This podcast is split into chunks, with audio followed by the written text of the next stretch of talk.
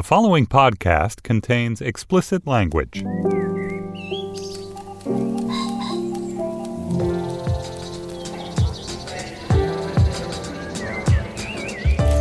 I'm Stephen Metcalf, and this is the Slate Culture Gabfest Climb Inside My Fur edition. It's Wednesday, September 18th, 2019. On today's show, Hustlers is the delicious new movie starring Jennifer Lopez as a stripper who takes revenge on Wall Street, and Constance Wu, I should say, plays her protege. You had me at Distaff Magic Mike. And then Ken Burns has made another epic, epic, epic documentary. This one is about country music, all 16 hours of it are on PBS. And finally, the crazily seductive story of Instagram influencer Caroline Calloway and her supposed, alleged, possibly uh, ghostwriter Natalie Beach. Joining me today is Julia Turner, who is deputy managing editor of the LA Times. Hey, Julia, how's it going? Hello, hello. All is well. And of course, uh, Slate's film critic is Dana Stevens. Hey, Dana. Hello. The movie Hustlers is based on a 2015 New York Magazine article about a group of uh, New York City strippers who ran a scam against their clients. They drugged them and ran up huge tabs on their credit cards, then virtually dared them to go to the police. The movie focuses on Destiny, an Asian American with a young daughter and an absconded baby daddy. She's just trying to make ends meet, but this being America, the ends they keep moving farther and farther apart.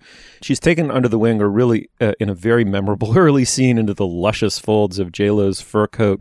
Lopez plays Ramona a wise, cynical, money lusty stripper who teaches the kid the ropes, uh, then leads her into a dark conspiracy. What follows is a parable about sex, money, transactional lusts, broken maternity, and the 08 financial crisis.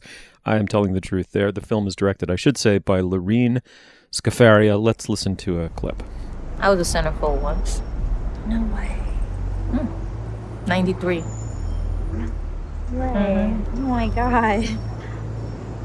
Back when Stevie Wonder came in. What the Stevie Wonder come to the club for? Casey had him in the champagne room. Swears to God he isn't blind. wow.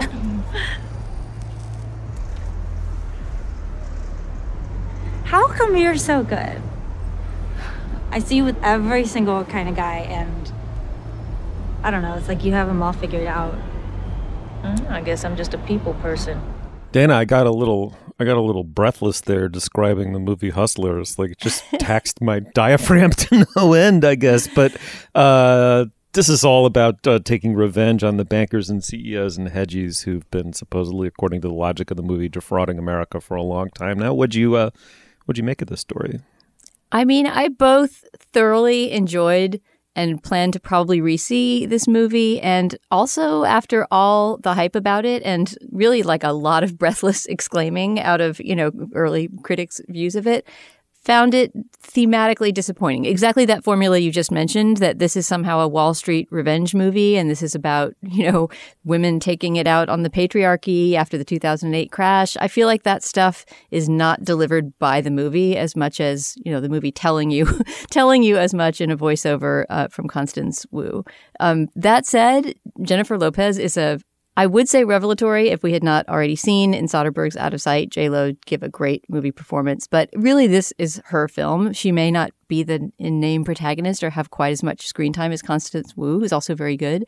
But, you know, she just she just really sells this extremely complicated and ultimately completely implausible character who's sort of like a madam from an old western or something, right? Like this big-hearted but also cynical but sexy but, you know, maternal kind of super heroic stripper uh, who could so easily be, as I say, the the hooker with a heart of gold kind of cliche, but is but is actually this this strangely um, substantial and believable person.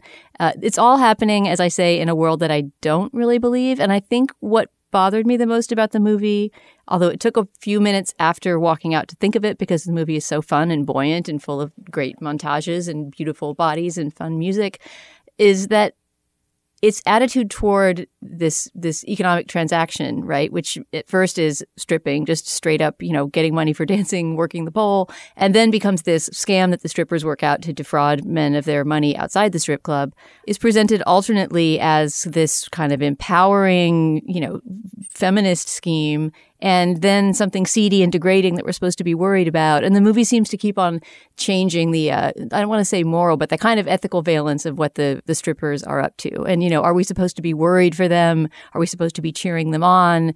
And, uh, I don't think it can quite be true that the 2008 crash changed strip clubs from, you know, utopian paradises of, of writhing in slow motion under cash piles to this degrading activity that suddenly had to be rethought into a crime scheme, right? Mm. And the movie wants you to believe in that absolute division that happened in 2008, and I think I had some problem with the with the formulaic nature of that.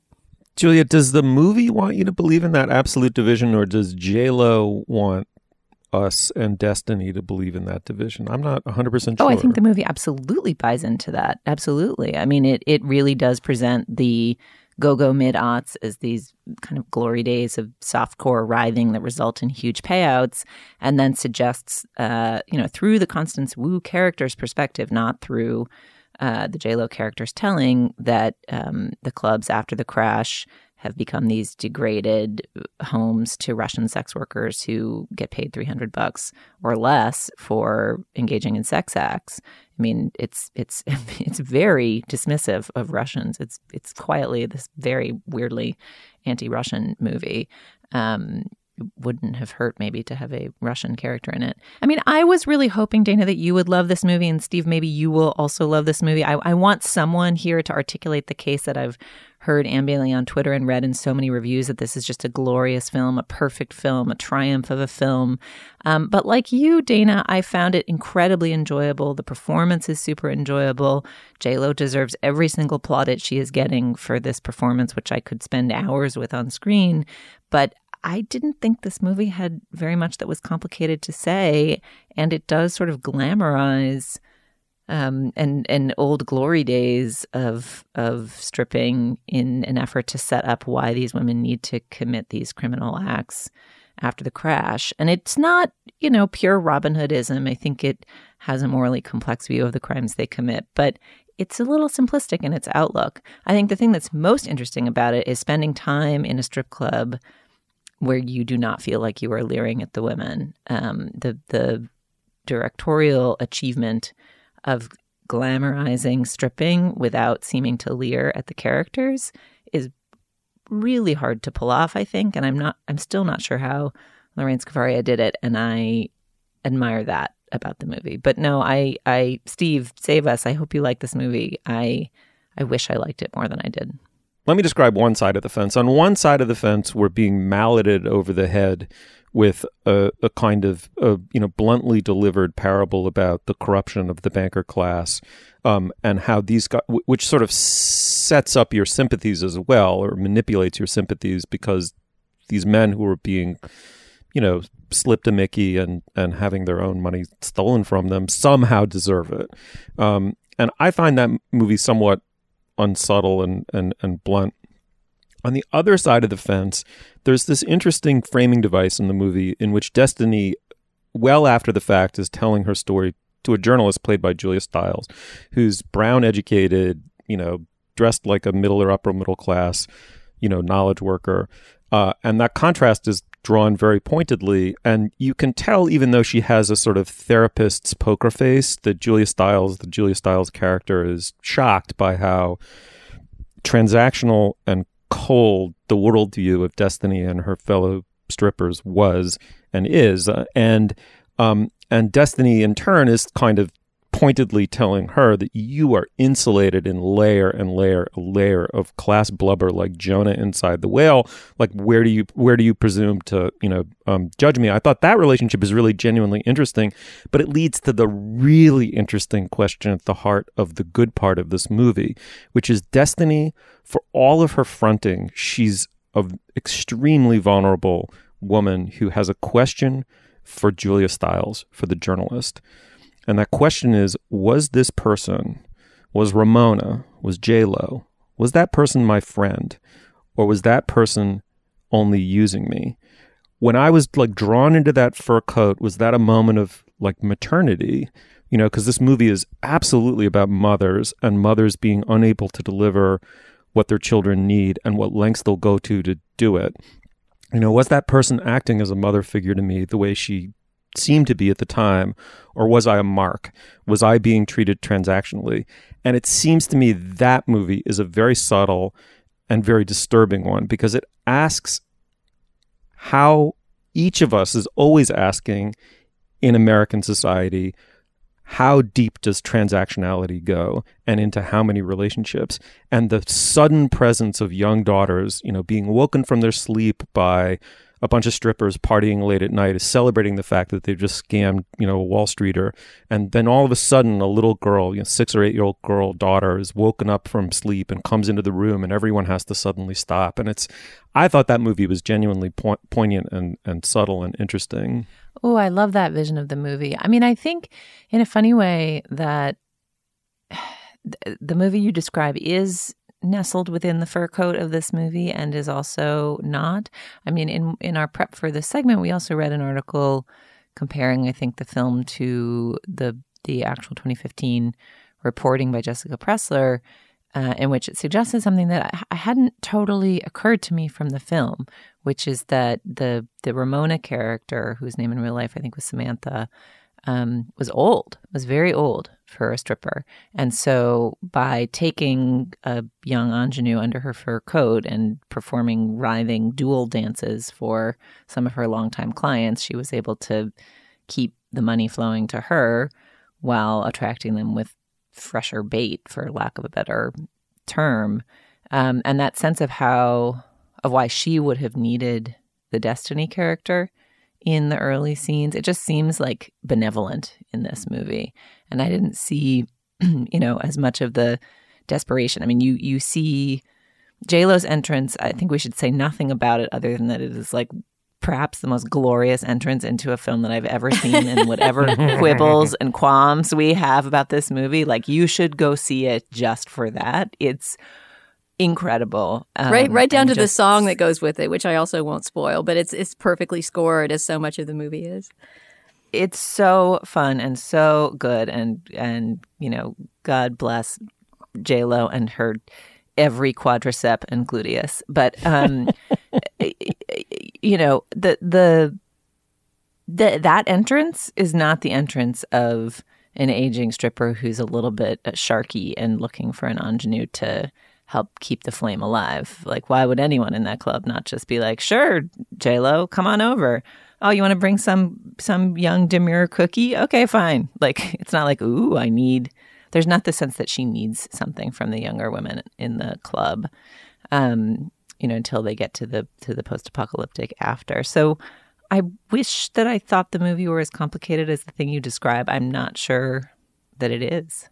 Yeah, Steve, about the friendship between the these two main characters, between Constance Wu's character and Jennifer Lopez's. I mean, I also felt that the movie wanted to have it its same double dealing relationship to their friendship as it did to the economic question that I was talking about earlier, in the sense that you know they there would seem to be these real rifts that come between them at certain moments, but this movie is always ready for another warm shopping montage or you know glowing opening Christmas present scene. I mean, yeah. it's it's very yeah. warm hearted, which I appreciate about it, but I feel like it doesn't want to ask hard questions about their friendship in a way. And even at points in the movie after you think, oh, now is the definitive break, you know, and they've really kind of gotten to the bottom of the transactionality of their relationship, you know, there'll be three more teary reunions after that.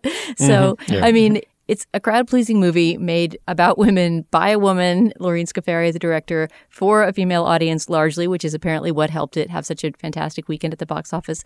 And all that is so worthy of warm hearted, bubbly positivity that, you know, I feel feel like a crank saying, Why isn't this movie more depressing? Essentially. It's fine that it is the movie that it is. But uh, but I just think those moments when it kind of feints toward, you know, depth or or sort of socioeconomic analysis are its weakest.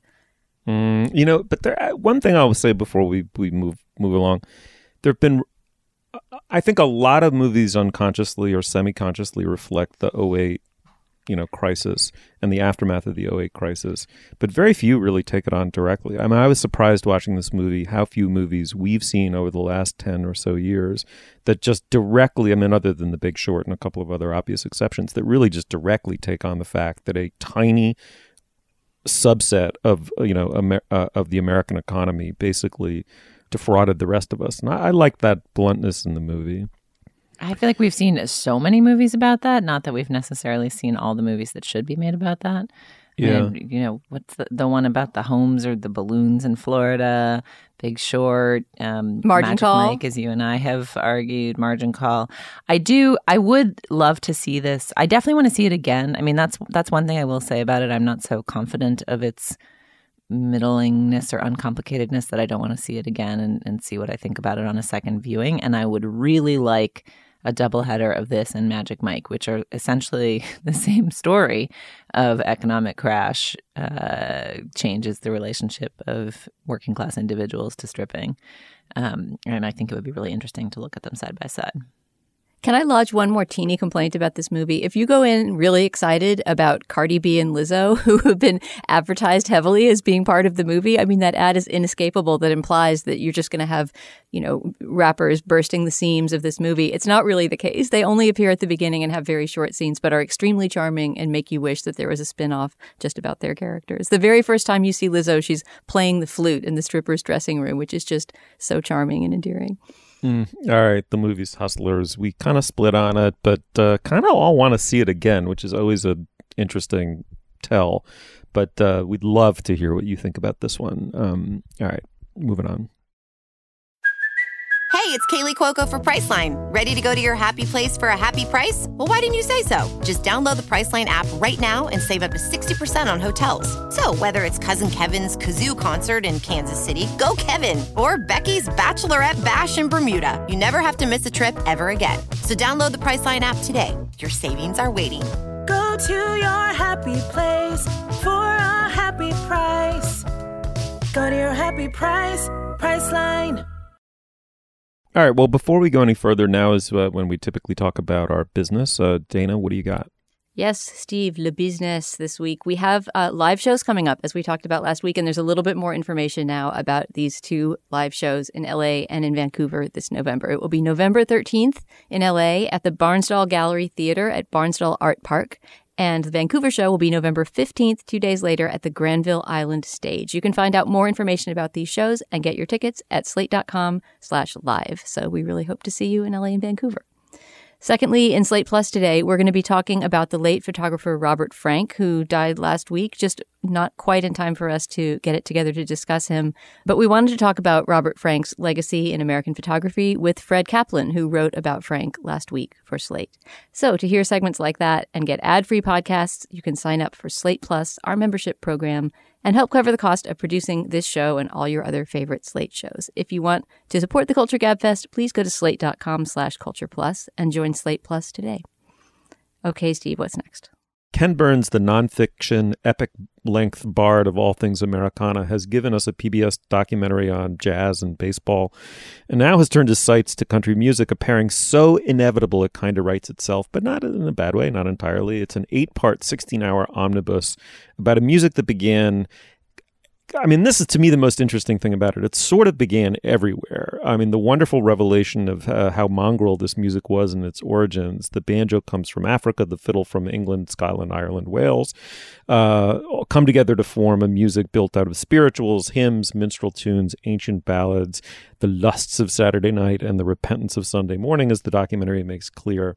Anyway, it's a fully American brew. Uh, this is a technology story, a copyright story, a demographic story, an economic story, a race story, and a money story. But above all, it's the story of Americans telling their own story to themselves and providing themselves their own solace in music. Let's listen to a clip. At the Georgia Old Time Fiddlers Convention, Carson found his biggest audiences. Each year, several thousand people came to hear music that reminded them of simpler times and the rural homes of their past. Going to a dance was sort of like going back home to mama's or to grandma's for Thanksgiving. Country music is full of songs about the little old log cabins that people have never lived in, the old country church that people have never attended. But it spoke for a lot of people who were being forgotten or felt they were being forgotten. Country music staple, above all, is nostalgia. Just a hearkening back to the older way of life, either real or imagined. All right. Well, we're joined by Carl Wilson, a uh, music uh, critic for Slate. Hey, Carl, welcome back. Hi, everybody. So, Carl, the first, you know, the first episode of this, you know, ginormous documentary really gets us up to um, what uh, Rosanne Cash calls the bedrock moment, the really foundational moment uh, upon which all of country music has been built since, which is the simultaneous emergence of the Carter family and Jimmie Rodgers. This is, as the documentary says, lightning really striking twice in the same location. That is kind of an amazing uh, turning point in the history of popular music. Maybe, maybe, maybe begin there. Yeah, well, what they're talking about there in the documentary is um, this. Um, basically, what we would call an A and R guy now, um, from a record company called OKeh, um, who went out to uh, rural Tennessee and um, recorded what's now known as the Bristol sessions, um, and basically just put out a call for anybody within, you know, the the sound of of of, of the advertisements that they were putting out for to come and um, see what kind of what kind of music they could catch, and and two of two of the artists that they found that way are yeah Jimmie Rodgers, who was a uh, railroad worker um, who came and, and was heavily influenced by blues music, which he'd heard um, working with, with black people in, in, in, the railway industry, and you know, and and by also by the sort of rural music that he'd grown up with, and the Carters, who came much more out of gospel music and out of the tradition of kind of Scots Irish balladry. And between the two of them, they really kind of fixed those two sides of, of country music. And, and Burns follows both of their kind of trails from there. And in a lot of ways, you can you can take almost anybody in country music and show the ways that they're the heirs of one or the other, or often both of those artists. And so that kind of is the Big Bang. I mean, it's only the Big Bang because it's the early commercial record industry, and um, and so and so technology is determinative and, and everything that happens from there on, you know, is particularly influenced by the development of radio. So in some ways, you know, this story could start, you could put the the beginning of this story centuries before, or you could put it somewhere in the 19th century with the minstrel shows, which you know had that kind of combination of the banjo and the uh, violin, and in their own way, this kind of black and white influence as well, which is a influence that Burns acknowledges but kind of skips over a little bit. Um, there's a tendency throughout this documentary to want to kind of take the less comfortable parts of country history and acknowledge them but not deal with them head on. And that's kind of something, you know, that's kind of a Ken Burns thing that that I think mars the whole series in a way. But in a lot of ways he gets, you know, the big parts of, of what the history is about and how everything developed right. Carl, I think we'd be remiss if we didn't talk about um, a p- pretty remarkable moment, both in the history of country music and in the documentary, which is, you know, which is the emergence of the Carter family.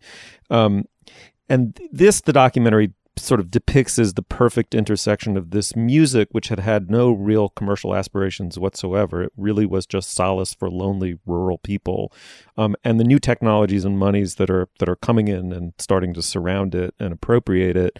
And and at this moment, you can finally get this piece of American nostalgia or Americana or whatever on vinyl and sell it.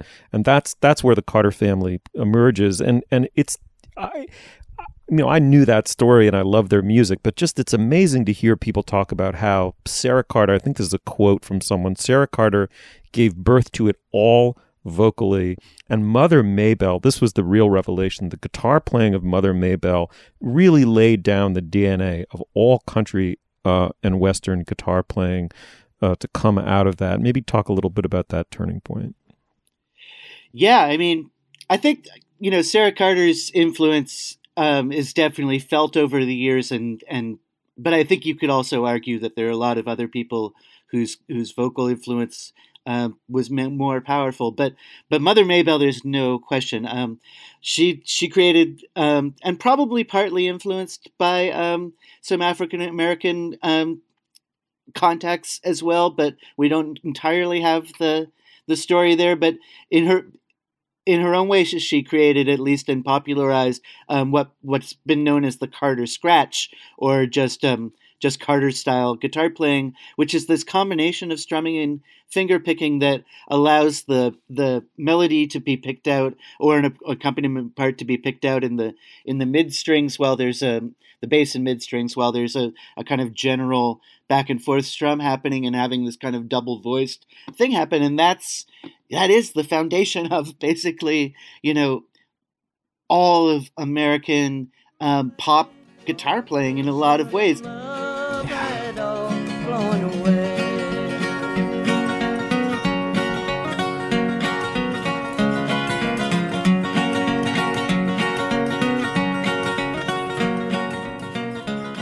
People as as late as like Duane Allman have like talked about their her influence and and that's something that in a lot of ways I think outside of country and bluegrass circles has never gotten its due as much as it should and I feel like that story is both in this documentary and um, in NPR's um, Turning the Tables project where they're kind of trying to honor the contributions of women throughout music history. Um, Mother Maybelle is kind of finally getting a lot more air, and and that's and that's a really welcome development.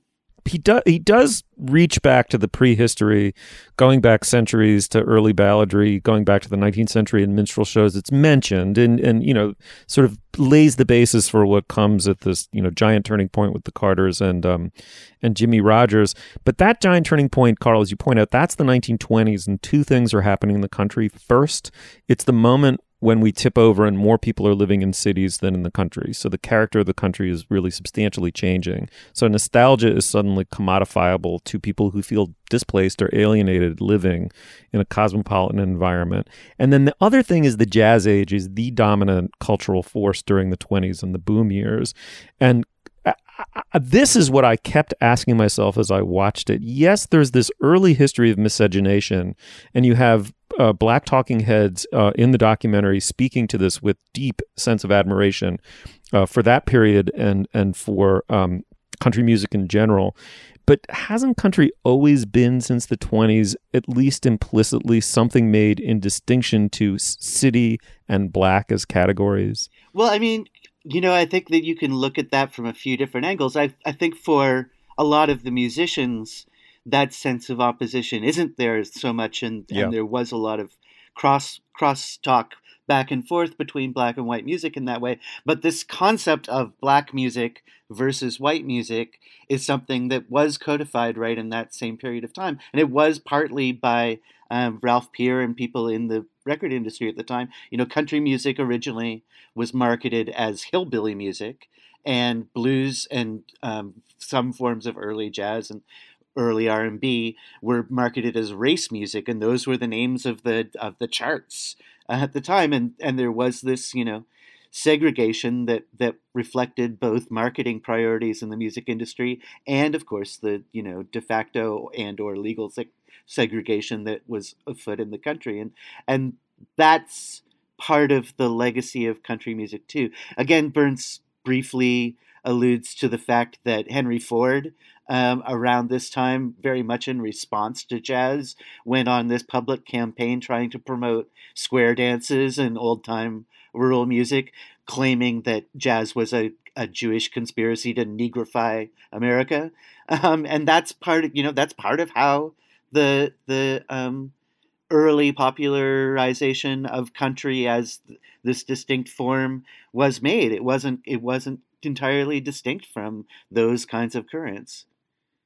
One of the things about the the documentary series I feel like is that because it wants to avoid again acknowledge but then kind of move on towards a towards a rosier kind of view of it, it never really grapples with until actually um, Burns gets to the Vietnam period when I think he kind of understands the politics in ways that in ways that are that he feels compelled to tell the story.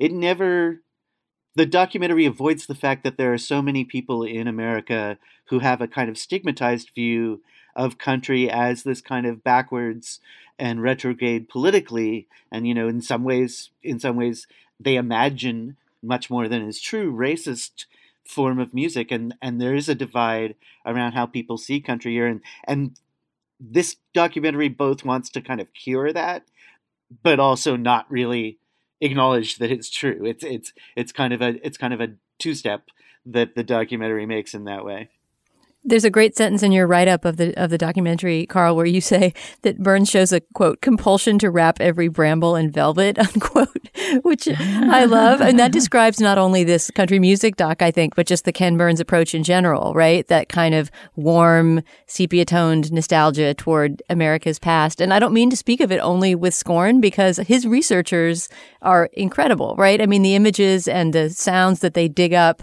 and the way that they put that archival stuff together is all always, always worth watching a Ken Burns movie for, I find. But the, always the question, of course, is what's being left out in order to evoke that warm Peter Coyote voiceover kind of kind of feeling. Another thing you point out intelligently in your in your piece on on this whole mega documentary about country music is that why is Peter Coyote narrating it in the first place? I mean, he's he's along with Sam Waterston, kind of the classic Ken Burns narrator voice, but he has nothing to do with country. And these people that he interviews, Merle Haggard has an incredible voice. If Merle Haggard is up to it, I would have listened to him read every single line of the voiceover.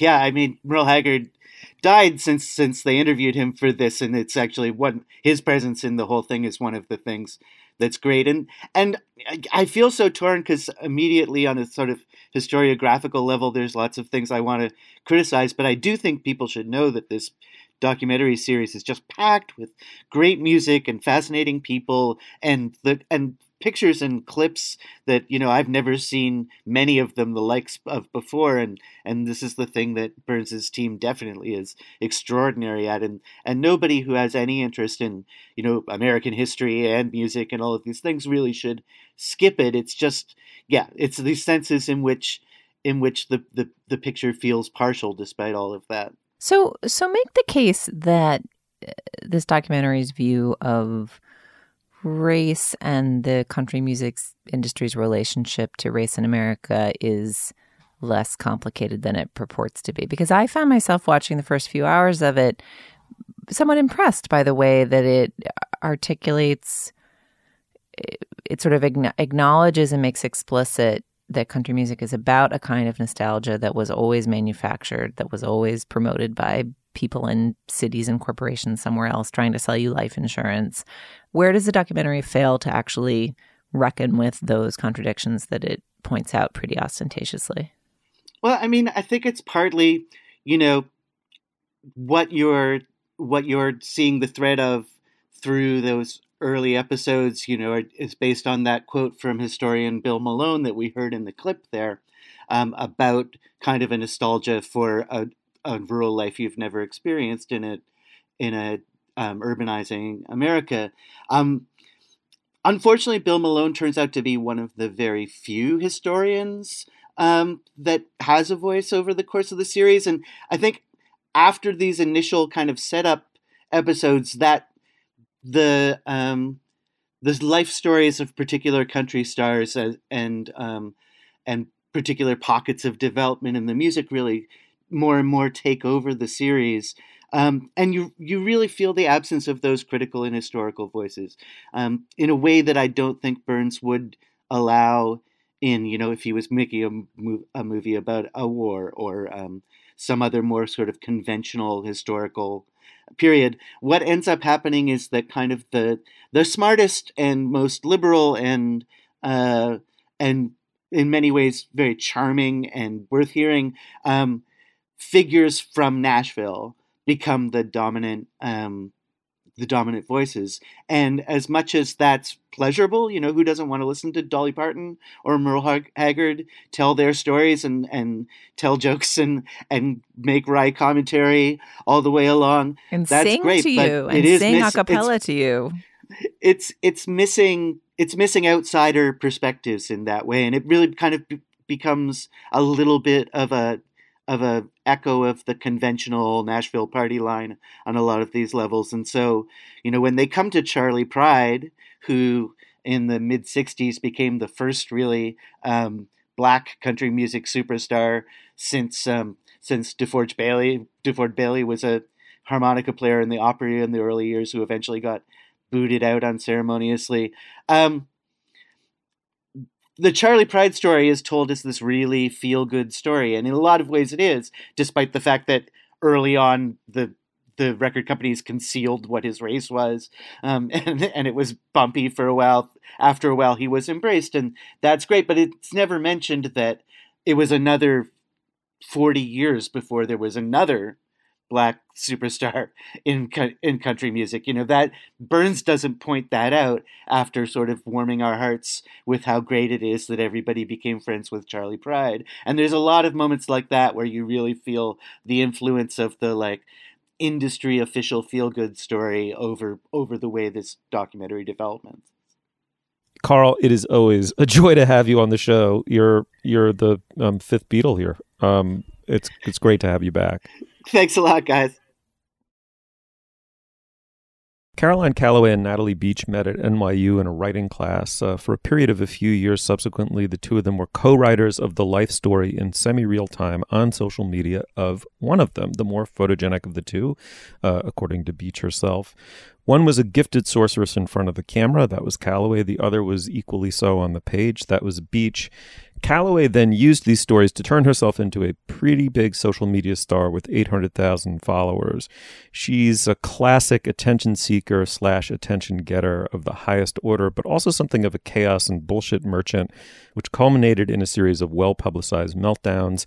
Now her other secret half has written a kind of tell all for the cut and before we really dig in, I'm gonna have to read some of this essay. It's so uh, distinctively voiced. It's really launched or seems to be launching Beach as a writer. She turned in personal essays, writes Beach, about heartbreak in boarding school, had silk eyelashes, and wore cashmere sweaters without a bra. She seemed like an adult, someone who had just gone ahead and constructed a life of independence. I, meanwhile, was a virgin with a meek ponytail, living in a railroad apartment that was sinking into the Gowanus Canal. Uh, Julia, let me start with you. You're an editor uh, and a, a gimlet-eyed one at that. What'd you make of this whole thing? I thought this was a great piece of magazine journalism. This was a fun read. It was an interesting view inside a, a hothouse relationship and behind the scenes of this woman, Caroline Calloway, who's become a figure of interest. She, she you know, she's an Instagram influencer who posted, you know, kind of mundane photos with long captions about her life for several years. She got a big expensive book deal. The book deal fell apart. And then she was in the news earlier this year when she touted some kind of life improvement workshop that she totally failed to properly fund or plan. Um, and then she posted more Instagrams about having ordered like huge pallets of mason jars and canceling different events that had already been paid for and trying to convince the people in Philadelphia they should really just take a train to New York and that should count.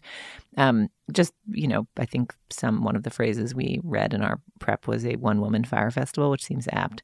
So this influencer was of some small internet notoriety and uh, the cut managed to get someone inside the operation to pen this tell all. And a, a worse version of the essay would give me the editorial squeams, I think, um, if it were the kind of thing that felt uh, exploitative of the person doing the telling, which is a, a, an internet essay type. Um, I think Natalie Beach seems pretty in control of her pitches here. But one thing I've been really struck by is um, Caroline Calloway's response to the essay, which has been kind of sophisticated and generous and attention grabbing. Um, and, and makes you realize why she has been a compelling figure on Instagram and to Natalie herself. And so I thought that the essay did a nice job of allowing this woman to seem this woman, Natalie, to articulate her view of events in a pretty sophisticated and subtle way while also leaving room for the rest of us to wonder what really happened. Mm. I mean, Dana, to the extent the world divides into sort of other directed, you know, geniuses who are capable of manipulating others to their will, and then the Danas and the Steves of the world. you know, interdirected nebbishes who prefer to be at home with a cup of chamomile tea. Um, you know, crafting pretty sentences. Um, I'm really curious um, to know what you what you made of this. I mean, I had a whole history with this before we decided to do it as a topic where it was sort of the thing that was trending on Twitter when I got back from the monastery. so my my re-entry into, you know, the media world was just sort of everybody's talking about some influencer and her friend and there's a 6,000 word essay that I'm supposed to read and I had an actual exchange with Jack Hamilton, Slate's own music critic asking, "Do I need to care about this? Do you give me permission to not care because he had just written something about it?" And uh, and he gave me permission. he said this does not matter. It's a tempest in a teacup. Just ignore it. And uh, but then we ended up deciding to do it as a topic, and so I threw myself fully into that world. And maybe this is some prejudice that I'm bringing from that backstory, but I don't see why this imploding Instagram influencer friendship deserves a 6,000 word essay in the cut and all of the attention it's gotten. A, a, part of me just feels like I, I, I agree, Julie, that it's not exploitive in the way that some uh, personal essays on the internet have seemed exploitive, and that the writer Natalie Beach seems in control of her voice, and she's a good writer in this piece. But the story that she tells is one that's so incriminating to both of them. It, it mm-hmm. makes both of them look. Um, I don't know. I mean, I, I feel very judgmental saying this, but it makes their friendship look based on very shallow values. It makes them both look really weak. And it's it's an attempt to be an expose of, I guess, a culture, a world, a, a, particular friendship. I'm not sure how, how wide she's trying to open her lens, Natalie Beach, but it ends up being an expose of things that she doesn't seem to be even attempting to expose. So maybe I'm undercutting what I just said about her being in control of her writing voice. I mean, I will say this: it doesn't feel six thousand words long when you read it, and uh, and the details that she gives are all very precise. You can sort of see how all this unfolded between them. But mm, yeah. uh, but not unlike what I was saying about hustlers, there's moments where I felt like, well, now their friendship should really be over. You know, now they have really screwed each other to the point that they should just have no further contact. And then without quite explaining why or what made her change her mind other than needing the money, Natalie describes kind of drifting back into the zone of influence of Caroline. And uh, and yet Caroline seems like such a transparent. I mean, scammer isn't even the word. Just such a, a a scattered person who clearly does not yeah. have it together in the least and is, you know, utterly lacking in whatever kind of glamour or togetherness she's trying to project in her Instagram feed. And so I guess I felt uh, like I needed to understand more why I should care, you know, why I should care right. that these two right. kind of messed up, needy people sort of pulled a scam on a publisher and did a bad job writing a book that they had a six figure deal for. I kind of felt like, you know, aren't there NYU ditzes who have book deals falling through every day? Like, why why, mm-hmm. why did this story yeah. take off in the way it did? Which I guess becomes another interesting question in itself: is why did this go so viral, and what do people see in it that's so so interesting? All right. Well, I find myself maybe disappointingly on yet another hustler style fence, but here here it's two sides. On on the one hand, I'm the loner who can feel a lot of enemy, you know, who who especially when I was younger or only maybe when I was younger could be attracted to people who just had a kind of center of gravity, right? And um, you know, one friend of mine in particular was described by a mutual friend who also had the kind of loner's inner sense of, you know, formlessness, um, and also turned to this charismatic person. She said, whenever you're with him, it's an it's an event, like it's a it's a story. Like this is pre social media, long before social media. This was before the internet, and but there was just this sense that something was happening and it was consequential when you were around this person. And so I think that there's an archetypal quality to friendships like that, where, especially because just the way in which, you know, nature or the great deity distributes sensibilities and talents, you know, quiet, recessive, socially inapt people are also the writers and vice versa, observers and writers. And so very often this fly on the wall who's sort of half not really there or in the scene is the one who's taking it in and and and actually really shaping it into a real narrative ex post facto. Um, and that's it's just to me that's just such an interesting combination of wills to power. Like the person who's good at being in the moment you know, it's the, it's Gatsby and Nick Carraway to be incredibly trite about it. Um, I mean, there are dozens of them and probably better ones than that. But just the, the you know the person around whom social existence coheres because they function as a center of gravity, and the you know nebbishy fly on the wall who later actually is able to shape it into something like a meaningful narrative. The extent it was that I was really into it, but there was this other part that that made me kind of uncomfortable. Well, first of all, why should you care in the first place?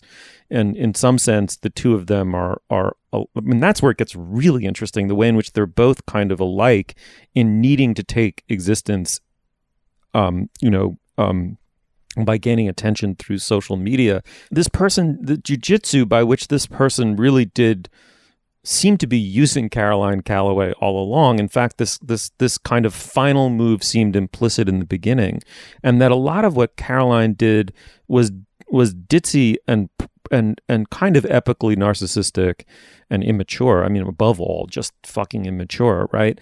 But but none of it was scammy it was spastic, but not really scammy or or or or any more duplicitous, as Dana points out, that when what Natalie herself was doing, but just two people using one another, and that kind of undid its force for me somehow, Julia. Oh, I kind of think that's the key to its force. I mean, I I just mm. think it's an interesting piece of writing, and that's why people were talking about it because as you say, Steve, this this sense of the charismatic friend who makes you feel bigger than you thought you were, but who also makes you feel a little funny about it and whose regard for you you don't entirely trust. Like that exactly. It's archetypal. Everyone's been there. You don't have to to be a self-professed Nebuchadnezzar wallflower, I think, to have been in one of those dyads. And so there's a universality to that, and it's very well articulated. I think how compelling she is, Caroline.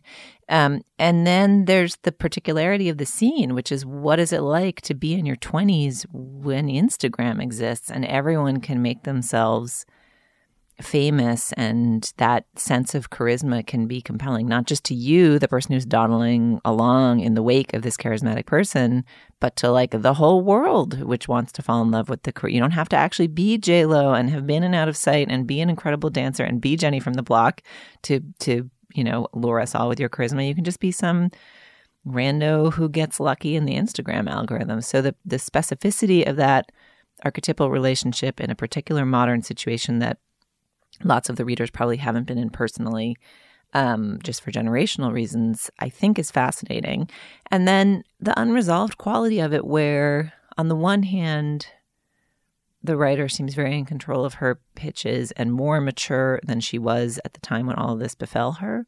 But on the other hand, she still seems pretty young and like she's using the writing of this essay to launch her own career separate from this ghostwriting. You know, there's a kind of a canniness and a strategy to what she's doing with the essay that I don't think undermines it. I think it complicates it and sort of makes it more interesting. But the the essay itself is an act within the friendship, um, mm-hmm. and that just yeah. makes it a compelling piece to read and think about. I mean, I don't know if you have to think too hard about it. I can't say that I've thought about it for like days and weeks since, but uh, of all the six thousand words to spend some time enmeshed in and thinking about, it seemed like a pretty interesting one to me. I guess I also wish that it, it was a, a, little bit more reported from the point of view of how Instagram influencing works. If you're someone who's not quite sure what it means to, for example, buy your base of followers, as Caroline seems to have done, or, you know, what kind of numbers she did compared to other big Instagram influencers, or which Instagram influencers have spun their followings and their success into a successful book. I guess I didn't see it happening in a, a social context of an economy that functions correctly. you know, the thing that they screwed up doing. Who's who's doing it right? That might have helped me locate this a little bit more outside of just these these rooms where these two young women are having an individual relationship. I mean, I have to say, above all, this essay made me just feel old, old, old. I mean, I just felt as ancient as country music. I mean, it just I, what young people, you know, are forced to deal with now vis-a-vis this shadow or ghost self that they're obligated to fabricate even just socially within their own social circle but in order to launch themselves in life you know it's just it is a remarkable burden and so utterly novel. I just you know i mean it's i think why why rooney's novels are so powerful in a way because we're only just entering the understanding phase of what's happened to us. And um, anyway, I mean, if, if there are people who absolutely loved this essay and can't get enough of the Caroline Natalie saga, Caroline has now responded in several places and given interviews about her response to feeling betrayed by her former friend. And there's all kinds of Rashomon style different perspectives that you can take on this friendship if, if you want to dig for some more of it out there. Well, and also, hasn't there been speculation that the whole thing is a ruse, you know, cooked up by both of them? Just the latest chapter in the co-written saga. I didn't know about that, but that's that's conceivable too. If so, if they were going to make up a fiction, I feel like they could have they could have come up with some more interesting details. I guess a part of me still does think Tempest in a teacup, but it's mm. a nicely decorated Instagram teacup. All right. Well, the Welcome piece is back up on the from the nunnery.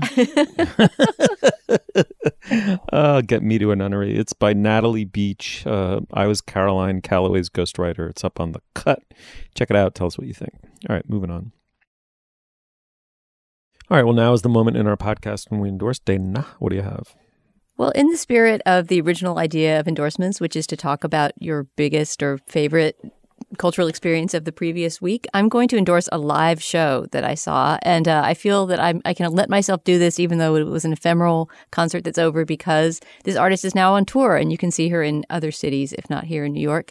It was Joanna Newsom, who we've talked about on this show before, and who I think is maybe one of my big uh, musical discoveries from the course of the time we've been doing the show, um, of, of all the musicians we've talked about, she's one of the few who I regularly listen to and have always wanted to see live, but never have. But thanks to our producer, Benjamin Frisch, who saw her at the Museo del Barrio in New York last week, he knew that she was playing a week of, of solo concerts there and knew that I liked her and mentioned that.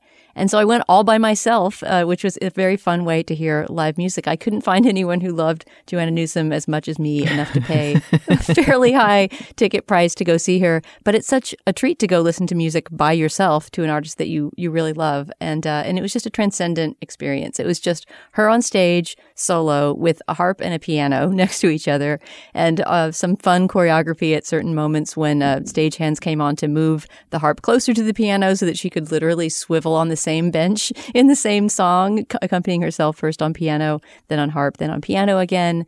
It was kind of a, a mix of songs from all of her albums, but a whole lot of songs from my favorite of her albums, which is one we've talked about on the show, Have One on Me.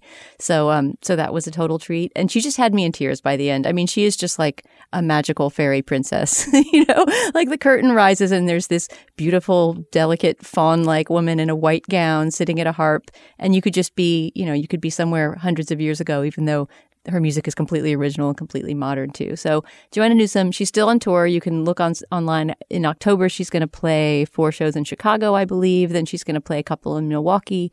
Then Julia, she's going out to California near you. I think she's playing five shows in LA. So uh, if you live in one of those places and you like her music or you're curious about the scene I just described of a lady on stage with a harp and a piano, go see Joanna Newsom live. Ooh, Dana, I wish I still lived in New York so that when you asked me to go see Joanna Newsom with you, I could tell you, no way in hell. be another person who wouldn't go see Joanna Newsom with you. I was so amazed that, that I couldn't find it. a friend. Yes, the, the, the person I live with. I am not amazed. he he flat out refused to see her. Like he just plain doesn't like the sound of her voice. It gives him, you know, the the chalkboard nails on a chalkboard feeling. And other friends liked her, but just not enough to to pay that money to go see her. But I don't care. I don't care. I love no, her. I know. I love it. It just seemed like the best, most Dana endorsement because also I love when you say in an episode where we talk about hustlers and J Lo's entrance, you're like, and there was really interesting choreography. Like they pushed the harp closer to the piano.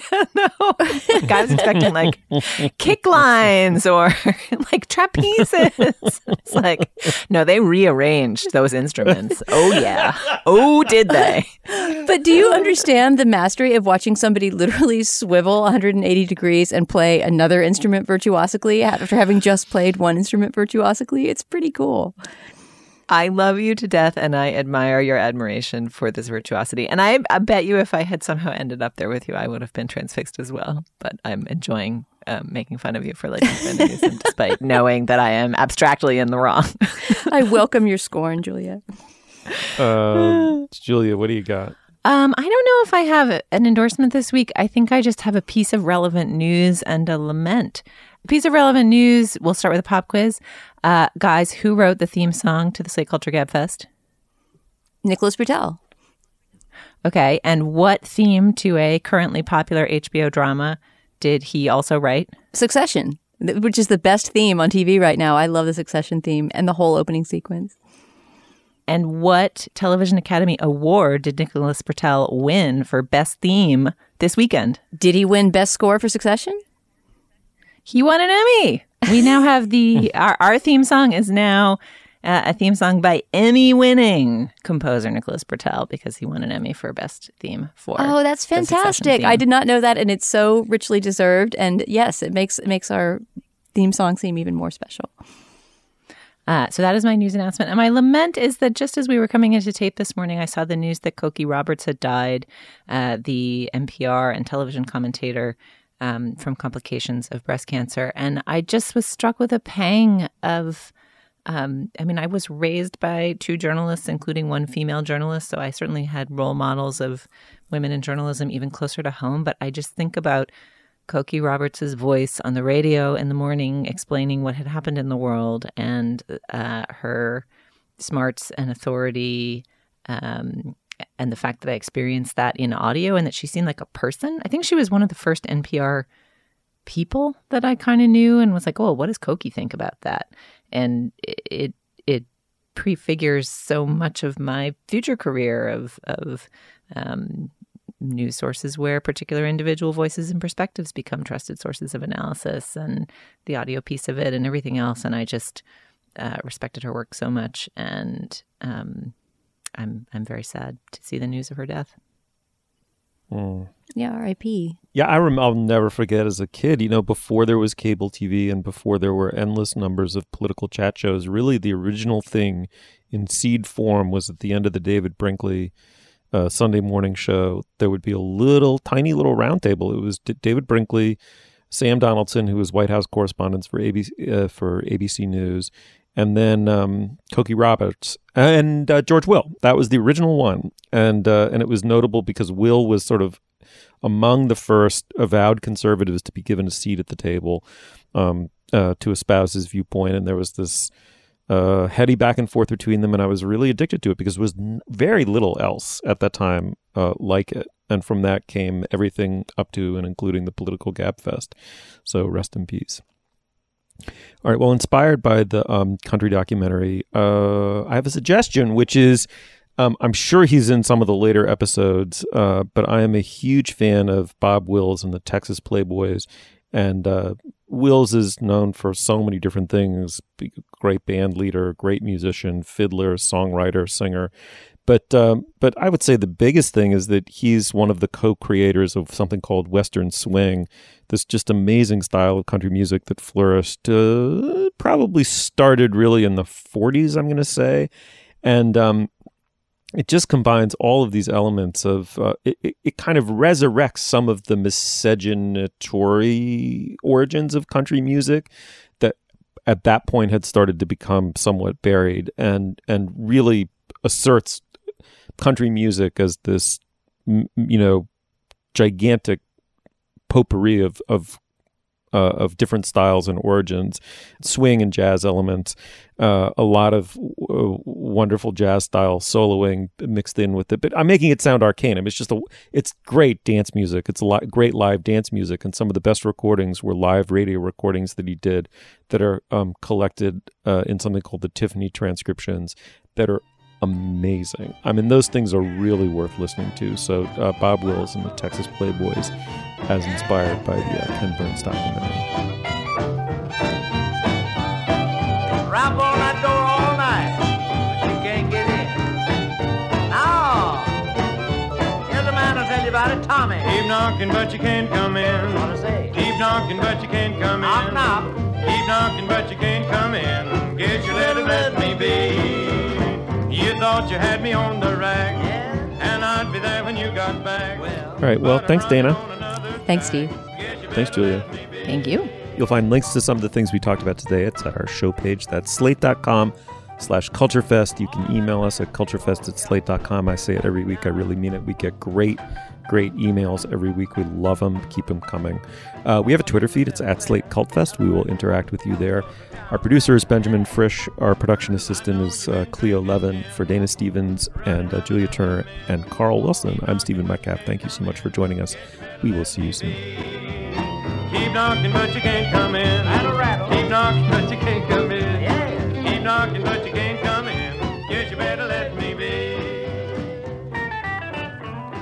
Here's a sneak peek at this week's Slate Plus segment. If you want to hear the whole thing, plus ad-free podcasts, join us at slate.com slash culture plus. Popular Photography magazine ran three just lambasting reviews of it in the same issue, denouncing it as anti American and cynical, and its technique is sloppy and grainy.